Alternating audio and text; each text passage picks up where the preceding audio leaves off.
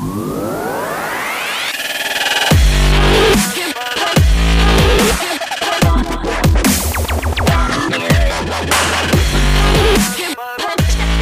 there, what's happening? This is Isai Rodriguez, host of the Gaspination Podcast, where I cater to the professional working man, 40 and above, who's looking to make positive changes to his health, lose weight, and become stronger overall through simple lifestyle changes. I'm here to share inspiration, tips, and proven lessons that I've personally learned and lived through in my 40 plus years on this beautiful blue planet.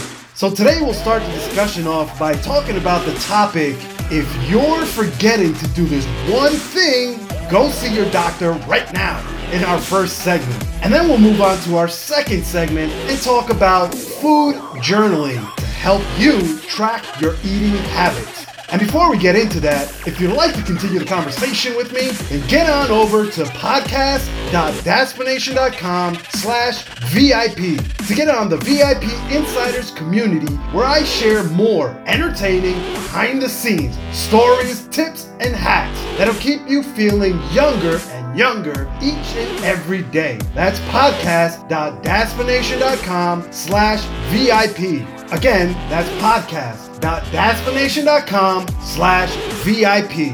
Be in the know starting right now.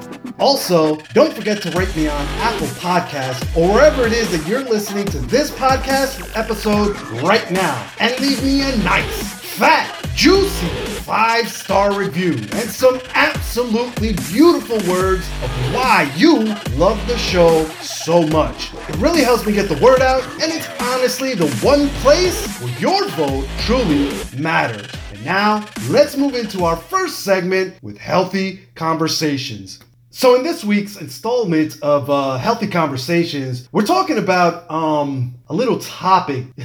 so like like if you're forgetting to do this one little thing, then these might be signs that you need to go see your doctor right now. like drop what you're doing, stop, put this podcast on pause.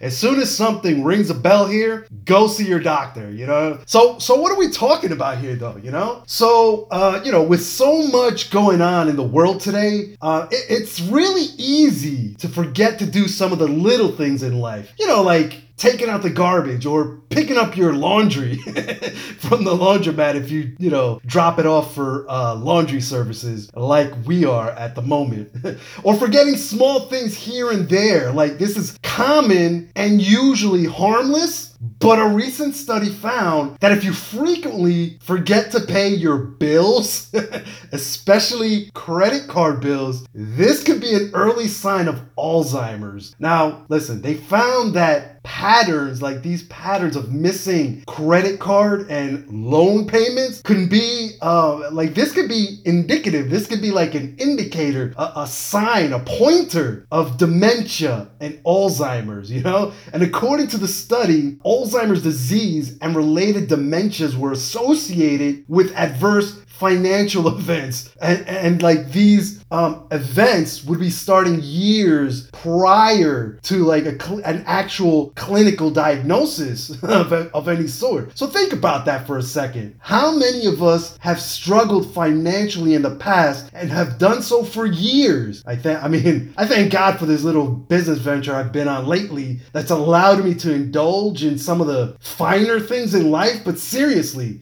financial struggles are no joke. There's nothing like honestly at the core there's nothing funny about it you know? You hear a little laughter in my voice because i always like to keep um, like a light edge on things because you know you can't go around all depressed and moping and stuff like that but at the end of the day again financial struggles are no joke you know and so we should really just keep this in mind because what the researchers looked at was this listen they basically studied the uh, credit data and payment history of 81,000 Medicare patients for almost 20 years. Like this is this is a massive amount of data. Think about that. 20 years of, of payment and credit uh, you know know, credit history data. And what they found was that the people that ultimately came down with Alzheimer's and dementia were more likely to miss payments as early as six years before their official diagnosis. And here's the thing,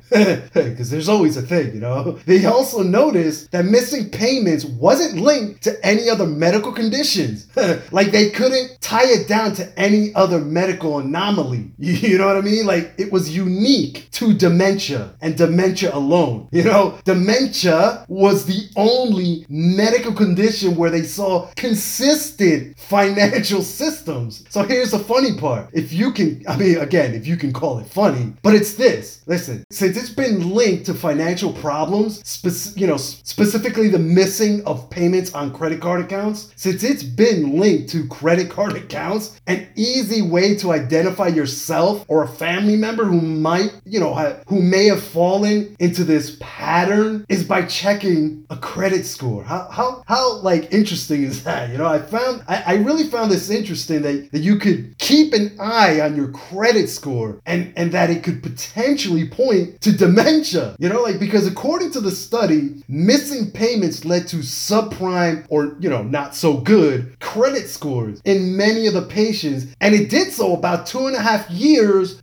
before they were even diagnosed. You know, now of course, missing payments is not the only early indicator of Alzheimer's disease, but you know, it can be one of the indicators. You know what I mean? So I mean, here are a few others. So one of the others is uh, you know losing your sense of smell if you notice you're losing your ability to smell things, you might want to let your doctor know. Because losing your sense of smell can be a symptom of Alzheimer's. We should also recognize realize that a loss of your sense of smell could also also be a symptom of COVID, you know, and, and these days, you know, uh, with COVID still on our backs, you know, so this symptom came up suddenly, this loss of smell, and at, like if it came up suddenly out of nowhere, out of left field, then you should consider getting a COVID test.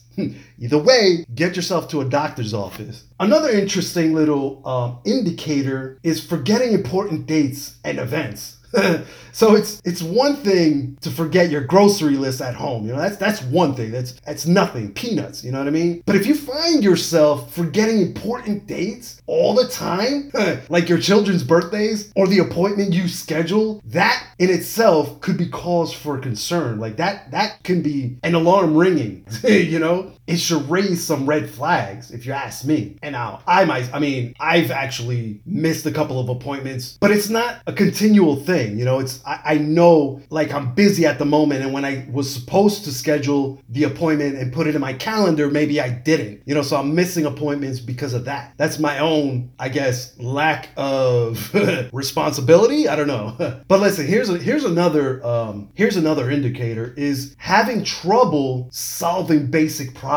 You know, so like if someone you know is struggling to solve simple things that are generally easy for others like yourself to solve, this in itself can also be a sign too. Get yourself to a doctor or, or your loved one or whoever it is that you know that is struggling. Another pointer right here forgetting the names of everyday objects. So here's another good one. If someone you know is stumped on what to call a toothbrush or a cup or a, or a teaspoon or anything like that, common objects, common everyday things, a comb, a brush, pants, under, like anything like that, you should let someone know. This forgetfulness, this uh, not being able to remember things like that can be related to Alzheimer's. Another pointer, something to keep in mind.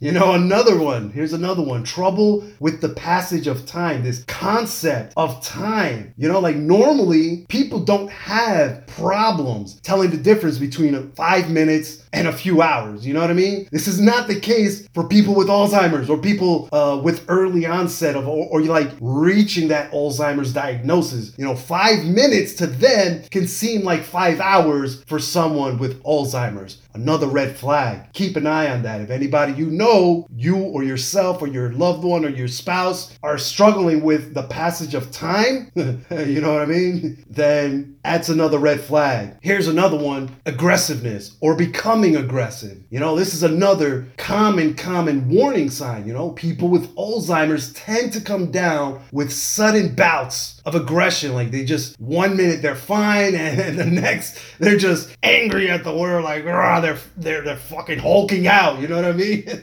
another warning sign. Here's another one that, that might seem pretty um, common, I suppose. I don't know, but uh, is, is difficulty sleeping. You know, so sleep problems can be a result of, yeah, I mean, many different things, but it also can be a result of Alzheimer's. You know what I mean? Like they found associations between uh, Alzheimer's and sleep pattern disturbances. You know what I mean? So like people having problems falling asleep or even staying asleep. You know, this can be a warning sign. You know what I mean? Now, obviously, you can't make an early diagnosis of Alzheimer's based on sleep patterns alone, but when someone has disruptive sleep patterns, definitely want to keep an eye on that and, and keep in mind all of these other warning signs that we're talking about. So, like, if they have like multiple, if they're if they're experiencing many of these, like, so, I mean, we've mentioned seven already, you know, then taking them all into account and might give you a, a, nice little indicator of where you're headed or to you know to that diagnosis of uh, you know Alzheimer's. Something to keep in mind you know just to keep an eye out for that you know and there you have it.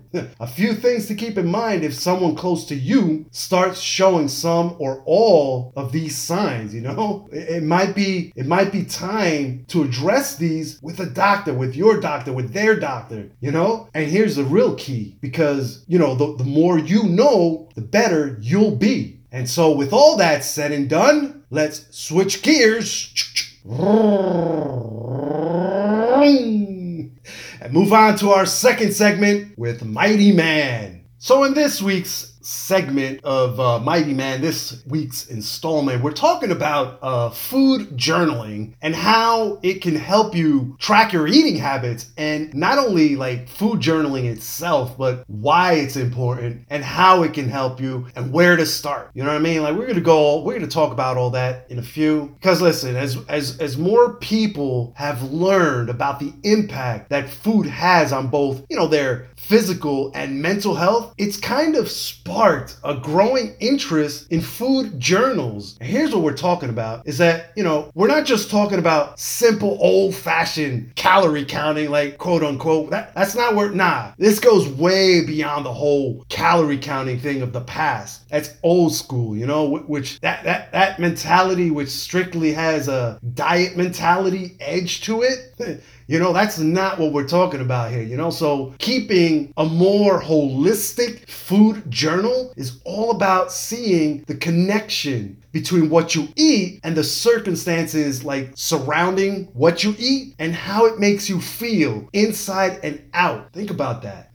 you know, it has uh, it has so many benefits, including helping you get a deeper understanding of like what foods make you feel good and which ones don't. You know, at the end of the day, that's what you want to know, really. But if you've never kept one before, then knowing how to do it exactly, you know, that can be a little tricky for sure. You know what I mean? Like, what does a food journal template even look like? you know, like, uh, I mean, actually, before we answer that, like, before, let's not get ahead of ourselves. Uh, let's talk about the benefits to keeping a journal in the first place, all right? Because knowing this will ultimately give you the motivation to actually keep one in the first place. and I think I found four really great benefits that you'll find interesting and hopefully motivating to get you to actually start journaling. And here's the first one is, you know, it can help pinpoint what foods may be causing problematic health issues. Think about it. If there's anything physical you're experiencing on a regular basis, things like, you know, bloating or um, issues with your uh, digestion, you know, like upset stomach, acid reflux, things like that, rashes, you know, then a food journal might help you figure out what could possibly be causing it. you know, lots of times we think we know what we eat, but we what we don't realize, we don't know the half of it. A food journal is like a mirror that really reflects what you what you're putting into your body day in and day out it's a, essentially a log of everything, but not just, you know, not just everything you eat, but everything you feel immediately after and maybe later that day or evening. And over time, you might notice certain patterns. So, for example, you might realize that you always feel bloated after drinking kombucha, a sign that the carbonation might be too much for you, you know? Or or you might notice that your skin looks blotchy after eating gluten or dairy. You know, this can be indicative of you having an intolerance to it. And if you're experiencing any specific physical health problems, obviously, first talk to your doctor, you know? Again, obvious. But your food journal can be an excellent little tool to bring you to your appointment. It can really help pinpoint or even rule out any potential culprits. Another little benefit that comes with food journaling or journaling in general is that it shows how food can be impacting your mental health. I'm serious, dudes. Like, listen, food can have a direct impact on your mental health, including like things like anxiety and depression or, or your energy levels, you know? So, for example, if, if you notice that you have a spike in anxious feelings like anxiety after your morning coffee, then that could be a sign of you needing to switch up your morning cup of joe for something else maybe decaf or tea or or you know not at all. Hopefully not but hey it might be that. And it's also important to think about like more than just the actual food you eat you know because here's the thing. Where we eat who we eat with what we're doing when we eat and how we feel are all just as important to think about and to keep track of and to notice. So always eating lunch at your desk while answering emails and stuff like that. You know, like I'm sure we've all done this. Like you're busy, you have this, you have deadlines and what to meet, and you just go out, you run out, you grab something to eat, or maybe you brought lunch from home, and you just eat at your desk. Like this simple action could make you eat your lunch faster without even knowing. You know, faster than you normally would when you're not at your computer. But you would again, you wouldn't notice if you're not actually documenting it in a journal. You know what I mean? And this little insignificant detail of what may seem as insignificant can actually be impacting your body's digestion and throwing it basically all out of whack, you know? And if you're documenting this, you might catch that like, oh shit, look, check this out. On Tuesday or whatever, you know, I, I was busy and I ate at, at my desk and, uh, at, you know, later on that evening, I had, you know, whatever, an upset stomach or, you know, like, like these little patterns you might find in the long run, you know, at the end of the week when you're reviewing your data. You know what I mean? And that's that's basically what we're doing here. You're just collecting data so that you can make intelligent decisions later on in with your health. You know what I mean? And here's another tip of why you should keep a food journal is that they paint a picture of what makes you feel good, you know, because besides helping you clearly see what you're eating, that can make you feel worse physically or mentally, you know, they can also show you what makes you feel amazing. So we're not just looking for patterns of what makes you feel sick, uh, for lack of better terms, but we're looking for things that make you feel good. So the key is to cut out the things that make you feel bad and do more or eat more things that make you feel good. You know, that give you more energy. you know what I mean? Like these little tidbits, these little, ins- again, what may seem to be insignificant at the time of doing it, you know, uh, can actually add up to you feeling super, like amazing and like just uber ready to take on the world, you know what I mean? So for instance, let's say you made a smoothie and it was, you know, the first one you ever made that actually didn't leave you feeling hungry, uh, you know, 20 minutes later that's definitely worth writing down, you know, so that you remember what was in it, you know, and how it made you feel. You know, how did you prepare that? How did you feel when you were preparing it? What frame of mind were you in? Were you happy? Were you not happy? You know, how did it feel in your stomach when you drank it? How did it make you feel an hour later? Like, just keep this in mind and just jot down little notes. And the fourth little reason here why you should keep one is that, again, like we mentioned earlier, it's a tool that you can bring to any health expert that you're visiting. You know, it can be it can be really helpful to bring your journal to a doctor's appointment, you know, as a way to point to or like eliminate any connections to foods that may be negatively impacting your health, you know? Hmm. It can also be helpful to share your journal with a registered dietitian or a nutritionist, you know, or a health coach or anything like that, a, a trainer, you know, because because you have to remember that at the end of the day, they've got a more trained eye. They might make a connection with some of these items that you'd never think about. you like like something that you you would have never connected. Like they may see things that your eye would not catch. The more information that they have about you, the better the care that they can provide to you, you know? And right about now, you might be asking yourself, okay, you know, that's all good and whatnot, but what do you actually log in a food journal? Well, let me let me tell you, that's a great question. And this is a question I've asked myself. And so obviously you're you're gonna start off with what you're eating and drinking. Like you have to figure out and write down what you're eating, obviously, and what you're drinking, times, things like that. Then you'll want to think about like how you're feeling before you eat or drink. Like, are you feeling happy? Again, are you feeling sad, uh, lonely, stressed, busy? Like, what exactly are you feeling before you eat or drink? You know, you'll also want to know where you're eating. You know, are you eating at home? Are you at work while walking in the car? Are you in the car driving?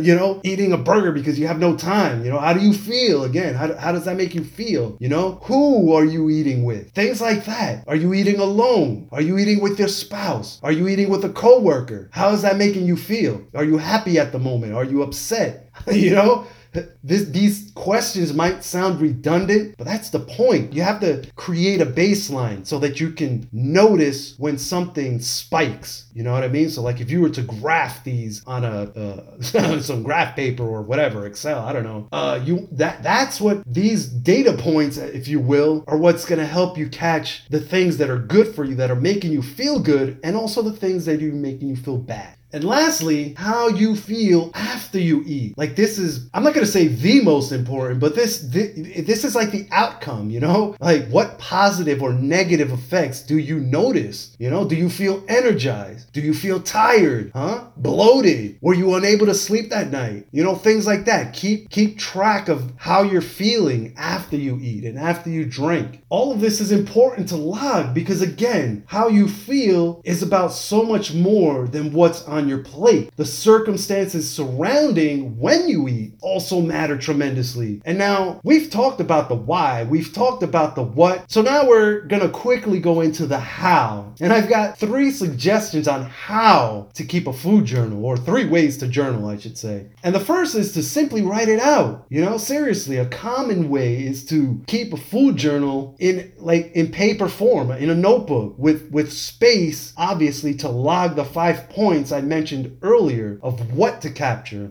Another suggestion is to take a photo because listen, sometimes you might not have the time right at that moment to write everything down, or maybe you don't have, you know, your notebook with you. But I guarantee that you got your smartphone with you. You're probably listening to me right now on your smartphone, right?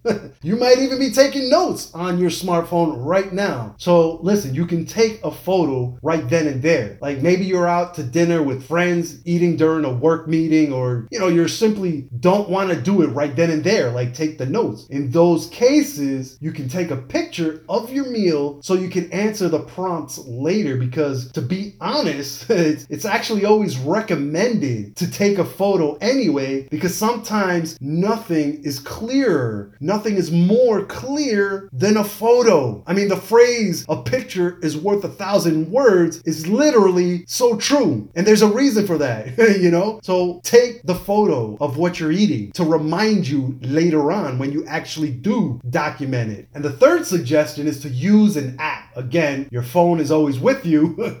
so again, there's there's apps that make this whole keeping of a food journal like they make it super simple and easy, like a snap. And again, all you need is your phone. So Food View is one app that's free and also allows photos to be uploaded. So you get the actual logging uh, ability to take your notes and what you're um, what you're eating, and you can tie it to a photo. You can easily take a photo right from the app. Here's another one: uh, is is Dining Note. Like this is another free app, and it, it has like a no frills way to journal about meals and and your movements and and and, and all that stuff. And if that's something that you also want to add into your journal, then this app, this Dining Note, makes it super super simple. And again, since it's on your phone, it's an app. It's always with you. And so here's the bottom line with all of this is that food journals should be personal above all else. So put something together that works for you. Most importantly, it should make you feel better, not worse.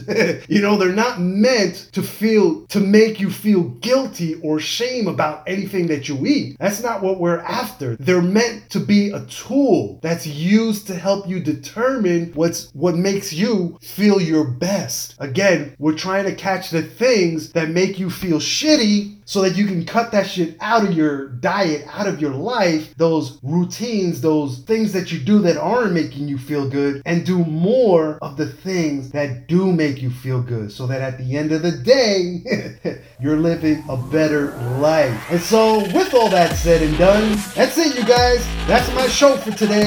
I hope you found some valuable information here. And if nothing else, I hope I've entertained you for a few minutes and was able to bring a little manly sunshine to your day. Thanks for taking some time out of your day to listen to me. It's very much appreciated. On next week's episode, we'll be talking about what you need to know if you can't touch your toes. so you definitely don't want to miss out on that you can't touch your toes. and if you'd like to continue the conversation with me, get on over to podcast.gaspination.com slash VIP to get on the VIP Insiders community where I share even more raw behind the scenes stories, tips, and hacks that'll keep you feeling younger and younger each and every day. That's podcast.gaspination.com slash VIP. Again, that's podcast.gaspination.com slash VIP. Be in the know starting right now. Also, don't forget to rate me on Apple Podcasts or wherever it is that you're listening to this episode right now. And leave me a nice, fat, juicy five star review and some absolutely beautiful words of why you love the show so much. It really helps me get the word out, and it's honestly one place your vote truly matters. Until our next chat, take care now. Bye.